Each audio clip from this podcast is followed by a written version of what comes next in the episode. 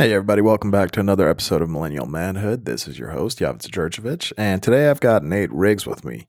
Uh, interesting guy. He uh, spent 10 years in the United States Navy as a helicopter search and rescue swimmer, uh, which is bananas to me. I mean, talk about an intense line of work, and especially going into that as a guy in his early 20s. Uh, we talked a lot about just life and um, the maturity and the development that happens in such an intense field of work. Uh, he's since transitioned into the real estate world and how that transition happened and how he saw himself go from an incredibly structured world in the military to one where you have unlimited freedom and the pros and cons that come from that. Uh, for everybody listening, at Manhood Pod, if you want to check us out on Instagram, uh, you can see this podcast on YouTube. So the full podcast is on YouTube, Millennial Manhood Podcast. Look that up. The link will be in the description. And as always, give us a five star on iTunes and subscribe to the YouTube channel if that's how you choose to start to engage with episodes. And without further ado, here's the podcast.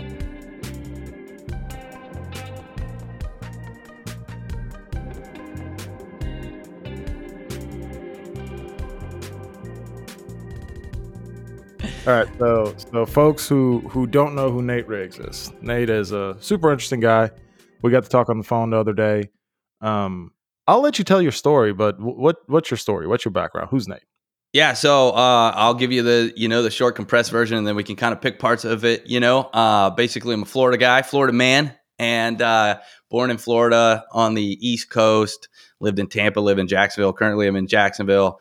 I uh, have always been involved in real estate, um, so I do the real estate thing. Um, however, I got my license when I was like 20 originally. The Great Recession happened. I had to kind of shift careers. That landed me in the Navy. I was there for 10 years, so I kind of overlapped real estate on the front end and the back end. Um, I joined the Navy as a helicopter search and rescue swimmer, which is a pretty cool job. There's some other jobs they kind of dupe you into once you're there. Um, but it was cool nonetheless. But the final 18 months of that career, I was, um, well, actually, the final three years, I was an instructor. And so the final 18 months, I turned my real estate license on so that I could kind of overlap and uh, have a smooth transition. I do have a two kids, have a wife, you know, so there there was no allowance for um, not having a paycheck anytime. You know what I mean? So we created that transition uh, last January, kicked off our first full time year of real estate. Of course, it was 2020. You had COVID, you had the election season, you had all that stuff, which was crazy. At the same time, I'm starting a brand new career.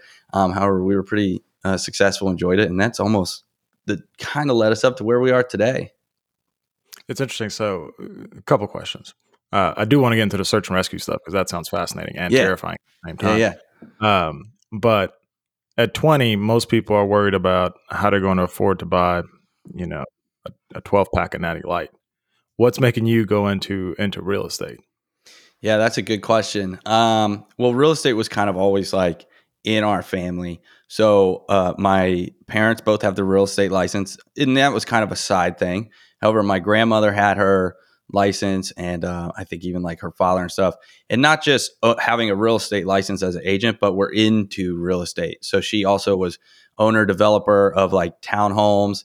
Um, my grandpa he came back from World War II, and he uh, opened the Sportsman's Marina and Lodge. So that's like short term rental, commercial style um, real estate. So as a kid, I'm growing up in that world. I'm going around with grandma. And at one point, we even had a like a laundromat. So I'm riding in the car with grandma to collect coins and do maintenance on, you know, the machines. Um, even like soda, you know, uh, you got you got the lodge or you've got different properties. You're going and you're filling soda machines in the lobby. Changing So so everything from just I mean that was kind of it. Um, that was kind of the childhood. Oh, oh, we also owned a flower shop. So again, that's kind of business world. So most kids are at daycare. I'm like taking naps under the front desk at the flower shop, locking myself in the cooler, um, all sorts of stuff. So I always kind of had that passion for it. And um, you brought the 20 years old thing. Yeah. So I left high school and I went to college. Um, I actually went the first, I didn't know this. I didn't know any better. I went the first semester in San Diego, California. I didn't understand that you paid way more to go to out of state schools. So after one semester and I figured that out, I was like, holy crap, I'm going to go back to uh, Florida. And so then I came to UNF, was going to school for real estate. And then I learned you don't actually have to have a degree to get your uh, license. So I, that's how it happened so young because I was like, well, I'm going to just take the course then instead of a four year degree. I'll take the course, and then went back down to Tampa and started um, started doing real estate. Mm. Lo- okay, so how did you come to the conclusion um, that you don't have to go to school to figure out how to do real estate? Well, I guess um, I, I guess I can't really. I don't really know what the answer to that is. I get. I probably just um, I don't remember honestly, but probably just talking to the parents and stuff. But essentially, there's two routes. You can take a four year degree. At the end of that degree, you get your bachelor's degree. You're in real estate, and you get your your license, and you can start um, being compensated for the act of helping others purchase and sell real estate. That's kind of the verbiage of it. Yep. Also, there's a 60 hour course that you can take. So you go one week, 10 hours a day, Monday through Saturday. At the end of the Saturday class, you're all in the room with people and you take a uh, pen and paper test. And once you get that certificate, now you can just file with the state and take a state test and then you're licensed. So, of course, I mean, that just made sense. I was like, I, I think originally I didn't intend to quit college. I was going to keep going to school still, yeah. but I was like, rather than working at the mall, I could be doing what I want to do. And you know what I mean? I was always trying to kind of get an upper upper edge. Or uh, yeah, you sell one three hundred sixty thousand dollar house in a year. That's a hell of a lot more money than you'll ever earn at the mall working for you. That's true. So, um, yeah, it was it was really good. I just kept a job at Express though. That way, I could get a discount on clothes. That's the most twenty year old thing I've ever heard of. That's because of the discount. Okay, yeah. so how do you end up in the Navy though? What what happens then? Okay, so uh, I go down to Tampa and I sold a couple houses, but it wasn't enough for me to quit that mall job. And then, of course, we're rolling right into 2007, 2008, 2009. So the Great Recession, which this recession happened to be brought on by a housing crisis. So here I am. I'm now at this point 21 or 22 or something. And um, I'm going to listing presentations, trying to list people's houses. Uh, long story short, never got those listings later those houses are foreclosed and empty. I mean, it, you can go back and kind of do some research on that time period if you're if anybody's unfamiliar, but it was bad. And so everybody was losing jobs, changing work, including my parents. They kind of were transitioning. Um, in fact, because the job that my dad had, his housing was provided for him. So once he sh- changed jobs, that house went away. So mom and dad are moving, and I'm like, it's time for me to get out of mom and dad's house. Um, and what am I going to do? And the Navy had that slogan, uh, jumpstart your career or something at the time. They changed the slogan every once in a while. But I was like, you know what? This is for me. Um, I've always been a little bit of like, I've been a pretty patriotic guy uh, most of my life. It's just kind of how I was brought up. But we weren't like a huge military family or anything. Early on, I was figured I would go like in the Marines or something. And I'm kind of glad because I probably, if I would have went like right out of high school, I would have ended up in Iraq or something. And, um, you know, that probably wouldn't have been the best course. Once I was a little older, I started looking for like the Navy has career options. You know, I'm a little bit wiser, I'm a little bit more athletic, different things. Um, so I got into search and rescue. We always were into aviation. And um, growing up in Florida, I mean, I was a lifeguard, I taught swimming lessons. It seemed kind of like a natural, like, let's marry those two together. Mm-hmm. Interesting. So, so you go from college kid you don't even know that you're supposed to pay out of state tuition. Yeah. So you know that little about life at that point. Right. You figure that part out. You come back to Florida. You're still a college kid. You're selling real estate. Next thing you know, you're being thrown in a bunch of water saying, hey, figure this out. So how, how much of a shock was that to your system of like, oh, this is what real life is like?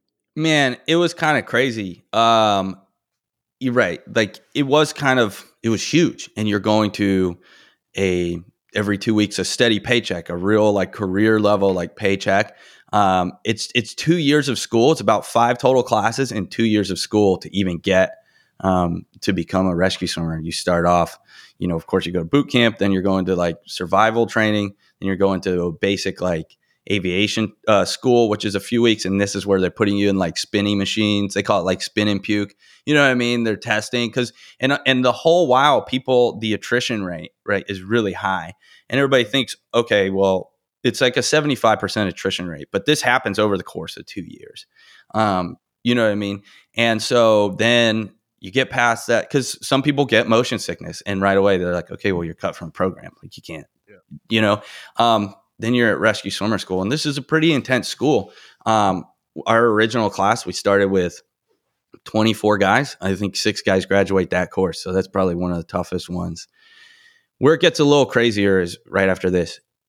Um, I flew in a helicopter that was a multi-role helicopter, and for the Navy, we also did had radar on the system, and we had like underwater, um, so anti-submarine warfare. So now all of us are kind of like this like jock mentality, athletic mentality. We know nothing about the other side of the mission of this platform. Um, and then they're like, okay, you're going to oceanography. And we're like, what is oceanography? And then we get in there and it's just, that's a 17 week course. And that's where you find out you're like, oh, so I'm only, I'm doing search and rescue, but then I'm also running radar out of the back of this, you know, and radar can help you um, locate, you know, if there's distress on like a sailboat or something. Now you're up and you're running radar. You know what I mean? It's kind of like a viable part of that. Um, or when you're when you're with a ship in the Navy, you got to go find other ships. You got to go find other things. That's how we use it. Um, then you finally start flying. Flying is cool. Um, but yeah, then once you get to the to the fleet, we call it. Um, now you're in the shop, and after two years of like grueling school, you're the new guy again.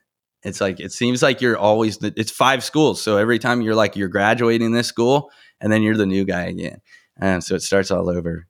It's a lot of work, man a bit every single time. Yeah, and like your attention and everything, the whole time you're taught attention to detail. I mean, a, the the the Seahawk helicopter, which is essentially a Black Hawk helicopter, it's just the Navy variant. I mean, it's got I don't know, I don't know how many parts. I don't want to put a number on it, but a lot of moving parts. And every time you get ready to go fly, you've got to check these parts, and you realize I'm flying in this helicopter that was in the hangar last week that a bunch of 18 and 20 year olds took apart bolt by bolt to do inspections and repairs on, and then put it back together. I mean, it's it's a collective e- effort from everybody. Um, so just your attention to detail and attention to things, you know, is huge. Mm, interesting. So, you so something interesting. Uh, I've had this conversation with a lot of folks who were in the military. So you were in the military for what, eight years, ten years? Yeah, ten total. Okay. So for all my buddies who were in the military and then left, they all basically tell me the same theme of, dude, it's really hard because it becomes part of your identity. And a lot of folks get lost after that point because they lose that structure, they u- lose that identity, they lose that core culture. Did you struggle with that at all, or did you have an easier transition, or like talk to me about that? That's good. That's a good point that you brought up the identity part. I almost had an opposite, and I kind of struggle with the identity the whole time I was in. Mm. I worked really hard to never lose my person. So, for instance, the military uses terms like civilian and military, and then guys start talking and they're like, "Well, my civvies," and I don't know if you've heard this word, but they say civvies, and I'm like, "What do you mean?" They're like, "Well, your civilian clothes," and I'm like, "How about my jeans and a t-shirt, or how about my normal clothes? It's not my uniform; those are my my clothes. They're not." So they start categorizing everything, and you're right. And after time, the military is their identity. It's a huge part of my life. It's like I'm not gonna knock any part of it. It was a job, like any job, and um, I didn't want a job. I wanted to do like what I'm doing now, real estate, my own thing. But I used it, um, and there's a lot of benefits, and I learned a lot. So one of the things that was good about it um, when I was younger selling real estate, nobody's your boss. Nobody's telling you to wake up in the morning. So it's very easy to be like, I'm going to hit the beach this morning, or I'm going to go surf, or I'm going to do this. After 10 years in the Navy, where you have a job, people are counting on you. It's, you know, it's high risk. You have to pay attention to everything. It's very easy for me in this real estate game to get up every single day, go to work and outperform others in my own industry yeah. now. You know, yeah, so you're, you're not a, a threat of dying every moment. Yeah, the transition was hard. The biggest part about the transition that I found out that was difficult was like the Navy. I'll say this: it's and I've talked to people not just the military, but from corporate jobs they've left to go into real estate, and I think it's harder to leave an organization than it is to even start. you yeah. think that the paperwork or the signups and the training is hard at the beginning.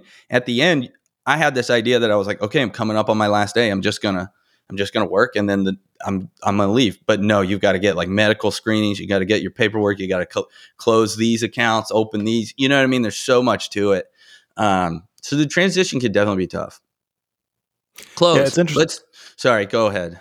No, no, no. Go ahead. Finish off. Um, clothes was hard. That was harder to me because, like I said, I did have normal clothes, and then I had my uniform for work. But now, what do I wear to work? Yeah. So it was kind of tough. So I went through a couple different, like, you know, am I going to be a suit and tie guy, or am I going to be like the Tommy Bahama guy, or am I going to be like, you know, jeans and a t-shirt guy? So it was kind of like that was one. Are of the there even suit and tie guys in, in residential real estate anymore? There are. Um, I call him Doug, and no offense to any no offense to any Dougs out there. We just That's funny. Doug I know, Bart. I know in the commercial space, some brokers still still wear suits, but I feel like suits. I entered the professional world in 2011, and I feel like suits were still like this is like Mad Men time, you know, pocket Yeah. square, all that good stuff. And I feel like over those over the last 10 years, it's become less, especially with Corona. Um, it's become less and less of a necessity to wear a suit. Yeah, I agree with you too. It depends. So, like, if I, most of the people that I end up doing business with are in my sphere, or Mhm. what most people would say, oh, your family and friends. And then you grow that and you add people to this sphere. Um, the, sorry, I was getting distracted from something there. Um, the suit deal, I've got it. I've got one. I've got a couple. It's important to have. And depending on your price point or depending on people you don't know, like you get one chance to make a first impression. So if I get a phone call or if I get a lead, like, hey, uh, this guy or my buddy, and we need you to come over and list your house, I do it kind of out of respect for them. When you're going to someone's house and four hundred thousand dollars, three hundred thousand, two hundred, it doesn't matter. Like these are this is a this is people's investment, this is people's finances, this is people's money, and those are big numbers. And I'm showing up to their house and I'm going to give them a one hour introduction of me and why they should trust me to help them with whatever, whether they're buying or selling. I want, you know what I mean? So yeah. I think sometimes like it's important to dress nice. Now, often, you know, I went and showed a house in like a tank top the other day, and somebody was like, "Are you really doing that?" And I was like, "Well, I've known this person for 12 years. I've been showing them stuff. You know what I mean? You know, I, so now we're in a comfortable setting. Yeah, I'm going to do it. Yeah. Yeah, that's interesting. So so you get into real estate and, and one of the things that I found really interesting is you were talking about how you know in real estate nobody's your boss. And and I've been in the financial services world, the insurance world, the investment world, et cetera, and it's the same exact deal. Nobody's your boss. So I, I've Yeah, me personally in my corp in my corporate life i mean my work life i've never had to answer to anybody and and be somewhere and that's a really hard thing to develop as a young man um now the navy will do that real quick because you don't really have a choice yep. but what are, what are some of the key things besides you know being yelled at and told to get up uh, what, what are some of the key things that helped you build some of those habits those good habits to where you're not having to be micromanaged because quite frankly in my world if I ever had a manager tell me, uh, and my managers don't do that, but I'm saying like if I ever had a manager tell me, he's like you need to get up at seven tomorrow, and you need to do, I'll be like, okay, and here's my two weeks notice. Have a nice day. Right. Um, Right. You know, I'll I'll wake up at four in the morning, which I've done to get crap done, and other days I might wake up at seven thirty or eight, and that's okay because I plan out my week because I'm responsible enough to know how to strategize my week. So anyway, w- w- what helped you learn those things? Yeah, exactly. Um, I would say, you know, man, it, that is a that is a good question. Uh, lately, I've been getting into books, honestly, and What are you reading? well, um, so I'm reading the one thing right now. I actually got it I sitting here. love that book. Uh, last week, I read "It Doesn't Have to Be Crazy at Work." Have you read that Okay. one? I have It's- not. Similar to the one thing, it's like you shouldn't be having meetings about the meetings to talk about. You know what I mean? Mm. and distractions. Now he gets a little crazy. Oh well, I don't want to say crazy. I apologize. These books are like tools, and you only need you need uh, the more you read, the more knowledge you have. But it doesn't mean that you have to use all that knowledge. But it's nice to Correct. have. You, yeah, when you need a when you need to uh, screw something in, you use a screwdriver. You don't use a hammer. Right, exactly. So uh, it doesn't have to be crazy at work. Goes as far to say that there's no goals. Where I think one thing is like focus on one thing, but you also need to have big goals. I I think the big goals help. And I think having, I think it's okay to want things and need things. And for me, I mean, we've always kind of been a middle class family. So I come, I know we were kind of involved in real estate, but we never were really, um, never really at the top of the game, or we were never really, you know, and there were different periods of time where we, um, you know, we struggle with things, or it like I like for we'd be eating dinner down at the uh, at the family community center. Now, as a kid, I'm just like, oh, we're just going to have spaghetti on foam plates at the community center. This is great. When you get older and you look back, you're like, that means we were poor. We were yeah. eating free food down at the city hall. Okay, yeah. so um, coming from that, I'm like, okay, so my dad was able to kind of get kind of get us from there to here and now I'm picking up and I want to kind of build a legacy and I kind of want to break that mold. I don't want I don't want my kids to start over. It came so so we went from like community dinners to the time I graduated high school. We have a swimming pool with the hot tub waterfall, everything. You know what I mean? Comfortable yeah, living. Yeah. I'm my dad's able to provide a car for me. And so this is great. But then once I left, I feel like this middle class habit happens where I'm leaving and now I have to start over. So then time goes by and I'm like looking at the clock and I'm like, it's been 15 years since I left home and I still don't have a pool in my yard. And that frustrates me. I'm like, we should be able to create a transition to where like I pick up right where my dad left off and I don't have to start from scratch again. You know what I mean? Um, and I think there is this kind of mentality that that a lot of middle class families have where like I've taught you everything, now go forth. You know what I mean? And I'm so part of getting into real estate, part of getting into that, um, like even the Navy, I could do a career in the Navy, 20 years. I could retire, I could collect a paycheck, and my wife and me could have an RV and travel and be very comfortable. But what does that do for my kids? There's no there's no family business to pick up. There's no I'm just sending them out start start from scratch like I did. So I don't, so I don't want them to start from scratch. And maybe that is like my motivation. That is my like reason, my why for getting up every morning for being, you know what I mean, taking initiative, wanting to be better than the next guy. Is so, you know, I can hand down to my kids and let them pick up where I left off rather than start from scratch. See, that's such an interesting conversation. That very topic you just hit on because there's this there's almost this culture in a, in the American way of thinking of like I don't want my kids to be spoiled and I don't and I want them to earn their keep and yada yada yada and yeah that's a relatively new way of thinking. Now I, I also don't think your kids should be the Vanderbilts where they blow you know the the largest fortune ever in two generations. Okay, yeah, there's got to be a middle ground somewhere on something. And the reason I say it's a new thinking, like if you lived 200 years ago and your dad died and passed on his land to you, nobody would say, "Oh, you didn't earn that land." Right? Right. But why is that? Because you still have to wake up every morning and go plow the fields. You still have to go, you know, harvest. You you, you have to work that land. Right. So to me, trying to figure out what is the best way to where my children have the advantages and privileges that my family sets up for them without being degenerate jerks basically who don't work. That's you know cool. what i mean? Like that's that figuring out that that middle balance to where they do have they do have it i want them to have advantages that i didn't have. That's the point of life. We get yeah. better yeah right? Okay this is an important part of this uh, subject. I don't know the answer. I don't know where that frame of mind comes from.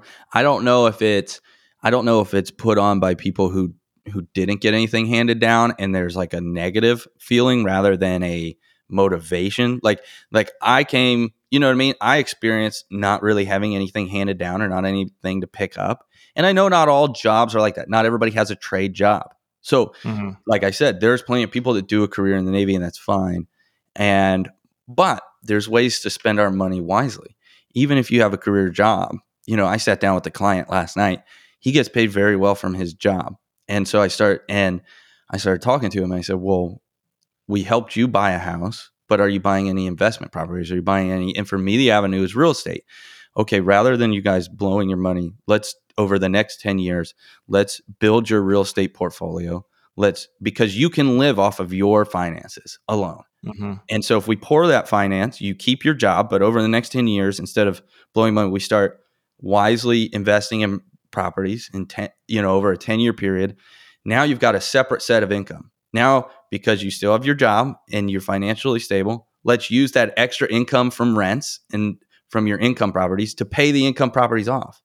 Now, in another 10 years, they're all paid off. So you've got 10 homes that have appreciated in value, they paid themselves off, and now you have this. Now, this also gives, when you have kids, this gives an opportunity for you to show them work to so so you have a job but you also are spending your money wisely and you're showing them how to do that. You can you know bring them to the rental properties. You can bring them and i again i'm a real estate guy so i'm gonna i'm gonna give examples from real estate.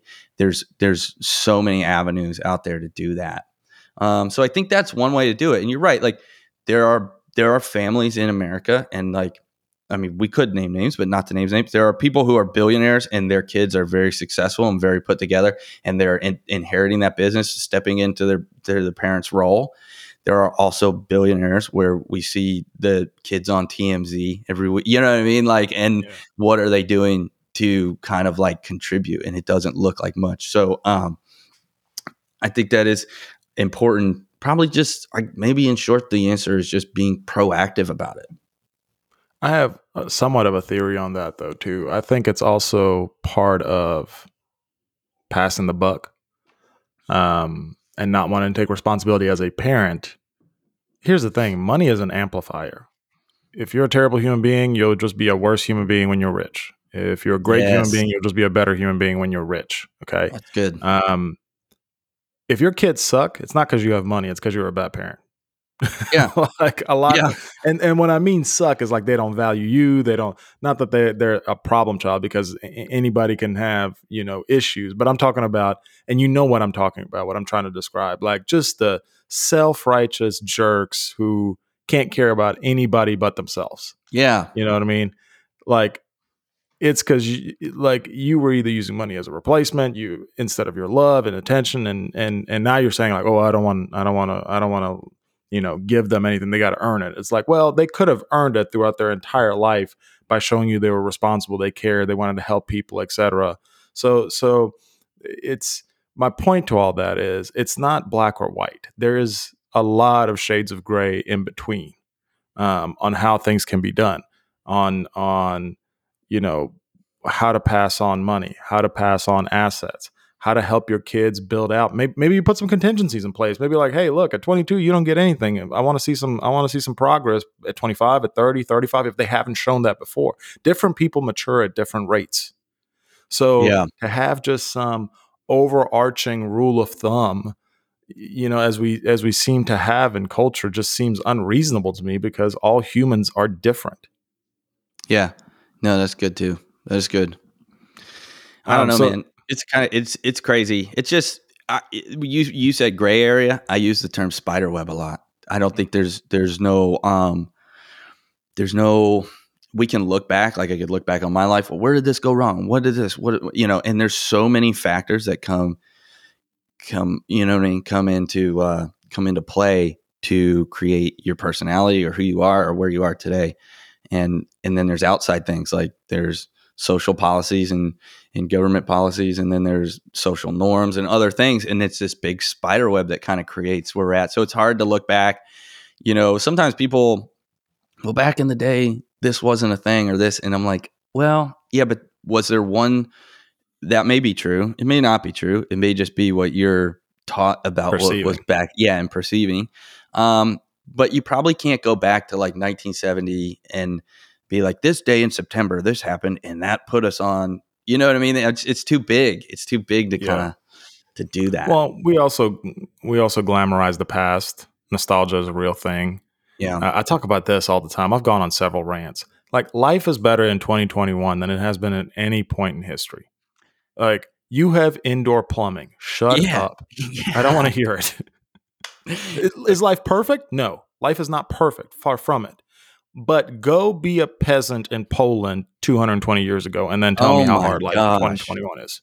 Dude, you're that is spot on. I mean, and and coming from and this is so this is probably so stereotypical, but coming from a Navy guy who's traveled the world too, like we have it so good and people don't even know it. I wish everybody got. I know that it's impossible for everybody to get the chance to. It just is impossible. It's impossible to say everyone should be a small business owner, and then they don't. Yeah, like it wouldn't work.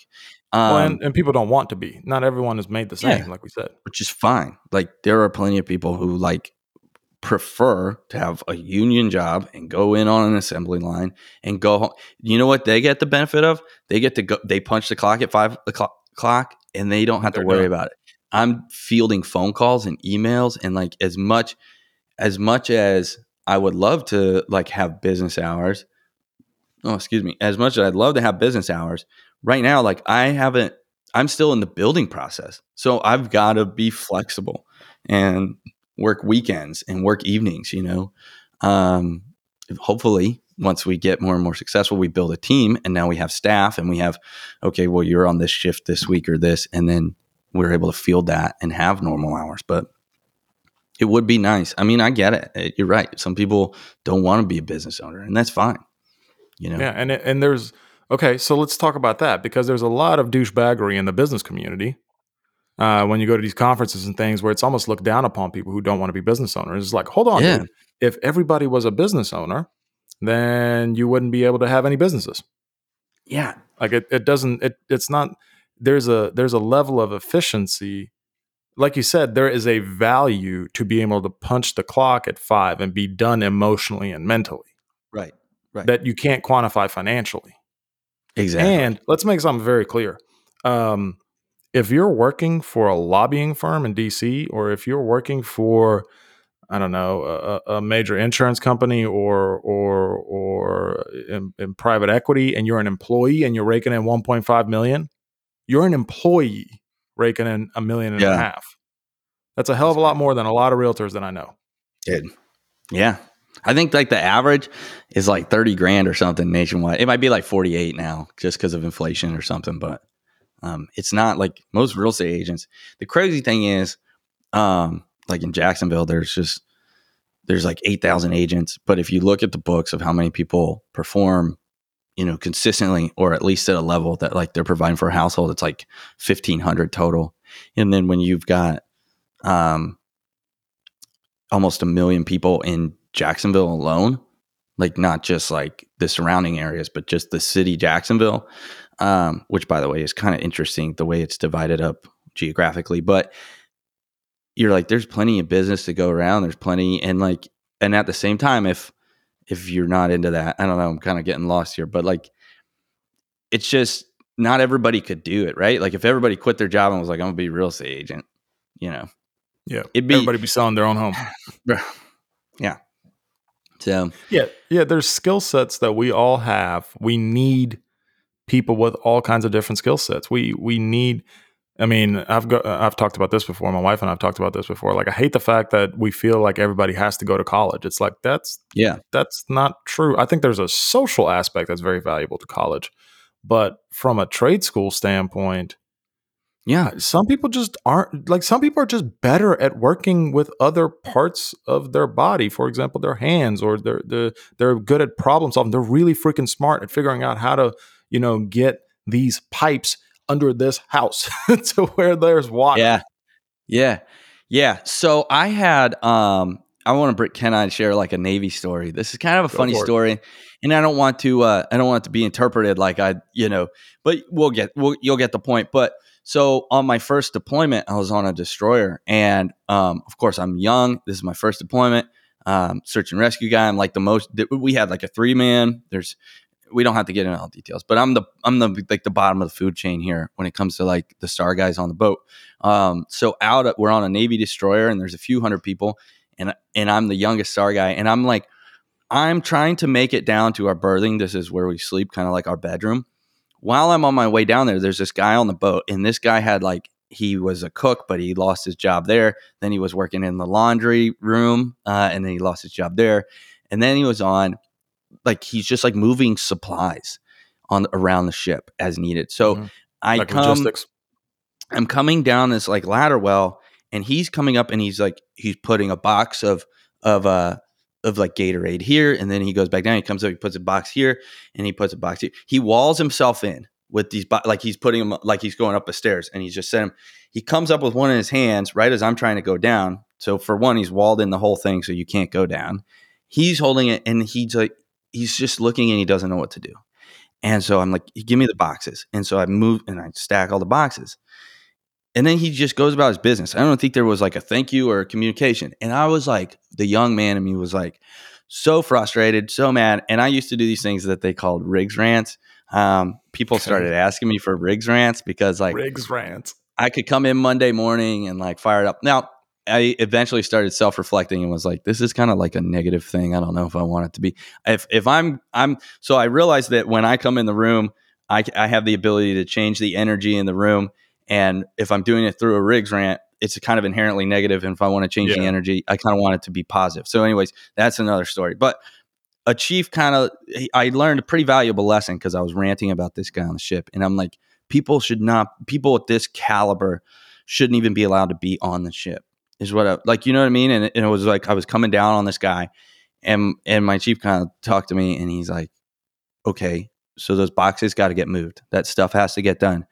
Are you going to do it? And I was like, I don't know. And he's like, if we had you doing it, it would be an invaluable use of your time because of your job's important. You know what I mean? So like, hmm. it's kind of teaching me like it was so important that job that that guy was doing. I'm looking down on it, but he's like, this is a super important job around here. And there's other people have different skill sets. If if your skill, you know, it would be a waste of your skill set if we had you doing that instead of your job. And so Yeah, that was kind of like that was interesting to me. And that that goes up and down all all levels. You got to kind of find you know where you fit in and where others do and that's okay. Correct, and and you got to figure out efficiency. I mean, you've got to like a good example is like you know back in the day, um, you know, hundred years ago, whenever the the washing machine was was invented, people used to wash their clothes all day at the river. Well, when Yeah. the washing machine was invented, like people didn't keep washing their clothes all day. Like they turned it on, they're like, do do do do do. I'm just going to stand here for the next three hours. No, they went and did other things because life became more efficient. Yeah. So True. um, you know, I think we all have to adapt. We all have to figure out. We all have to. Um, we all have to create levels um, and figure what, what what we're good at. You know, it does drive me a little insane that people basically have this attitude of superiority because they happen to have a degree and they happen to work in an office. And it's like, look, dude, all the things you're looking down upon. If all those things stopped, you it doesn't matter what office you're in. Your life would be completely shattered. Yeah. So there has to you have to show value to other human beings, and um, you, you know it's also complete side note. The fact that you're reading the one thing and you're at Keller Williams is by far the most stereotypical thing I've ever seen. So- It is. Um, so you know, Gary's pretty cool, and I mean that's part of why I'm at Keller Williams. I guess um, a Yeah. lot of people ask, and well, why are you at you know Keller Williams? And and for some people, um, most people say like the culture. Now, I was at Mhm. Century Twenty One when I first started, and so but again, there was a there was a gap there. So I don't know what their culture is at Century Twenty One now, and I don't even know like, and I'm like, what does the mean the word culture really mean? And so it's hard for me to kind of even define. Um, but I guess maybe that is why like I just I fit in there. Um, there's a lot of things that I like. There's a lot of systems and tools and stuff I'm able to take advantage of at the company. Um, and I also kind of have the personality that the things that I don't like, I just kind of shrug off. And I'm Mhm. I'm kind of of the belief that like I okay, I know myself, I know my drive. I could probably be successful at another brokerage just as like just as successful as I am here, but I like what they have to offer enough that I stay here. Um, and Yeah. yeah, so of course I'm going to read. yeah, I just thought it was funny. I, I love the one thing. It's one of my favorite books. I've talked about it a lot on the podcast. It's Um, yeah, it just keeps your life like simple, really. It does. It does, and it it it brings to the forefront some of the things that a lot of us we just get lost in the weeds. We get lost in in some of the I don't know the the task lists and to do lists. So we feel Yeah. busy, we feel all this stuff, and in reality, none of it really matters. Yeah. Um, we are coming up on time over here, though. So Okay. you know, I, Yeah. want to ask you want to ask you a question I ask everybody when they get on the podcast. Is so okay. You go back to eighteen year old Nate, wide eyed, bushy tailed, uh, ready to conquer the world in San Diego doesn't realize he's paying you know thirty grand a, a semester or whatever it is. Yeah, uh, yeah it's, that's not even a joke. yeah, it's a lot of money. But if there's besides besides telling him about out of state tuition, so let's take that off the table. If you could go back to 18 year old you, knowing all that you know about yourself at this stage in life, and just knowing all that you know in general at this stage in life, what's one piece of advice you'd give him? Man, one piece of advice. Kind of probably to enjoy the moment and take your time, mm-hmm. and to not find. If we talk financially, um, I kind of my early years in the Navy was spent buying Dodge Chargers and Harley Davidsons. And if I if I would have done like we talked about that investment stuff earlier, and I had the capability to do that, but nobody taught me, nobody showed me. And one of the biggest things I try to bring into any podcast or any um, talk that I'm in for young people, for young men and women, is like you can get the toys later, and you'll you still like at 33 now i'm like i'm still i have toys now but and they're still just as fun as they were at 18 and i tell you what they would have been a lot more they'd be a lot more fun if my investments were paying for them versus me yeah. just now starting the investment game so when you're young and you either get in the navy or the or the military and you have that paycheck or you just finished college and you picked up that great job you know in the corporate world um, or you're starting your business and you're like me doing the real estate stuff, as you start to get income, start looking at the investments, whether it's real estate or whatever type of investments you want. Look for investments that pay for themselves and then pay you. And then in 10 years, when you're 28, you're still under 30, those investments are going to buy those toys rather than debt. Yeah, exactly. Buy assets that pay for your liabilities. Don't buy liabilities. Yeah. Keep it simple. Yeah, yeah. Keep it simple. So, awesome. Uh, how can people get a hold of you? Um, it's pretty easy. Uh, the best way is probably Instagram at Nate Riggs Official. Um, you can get me on Facebook. I have a page eight at Nate Riggs Official, and also just kw.com, um, Nate Dot kw. Geez, I messed that up. Nate Riggs.kw.com. And uh, it's that simple. Uh, email wise, Nate Riggs at KW. So probably those four ways. Um, check out the page. Instagram's where I'm at the most. I, I respond to messages and comments, and, and would love to see you there. Awesome, awesome. Well, I'll make sure to put that in the show notes. But uh, Nate, thanks for coming on. I appreciate it. Hey, I appreciate you having me, and uh, you know maybe maybe we'll catch you again on down the road. Yeah, uh, uh like I said, I'd love to. I love conversation. Um, for everybody listening, Manhood Pod on Instagram, manhoodpod.com. Uh, if you've got people you want us to interview, you want to reach out, if you have constructive criticism, as always, constructive is a key word. Don't just complain, offer a solution. But outside of that, we'll talk to you guys soon.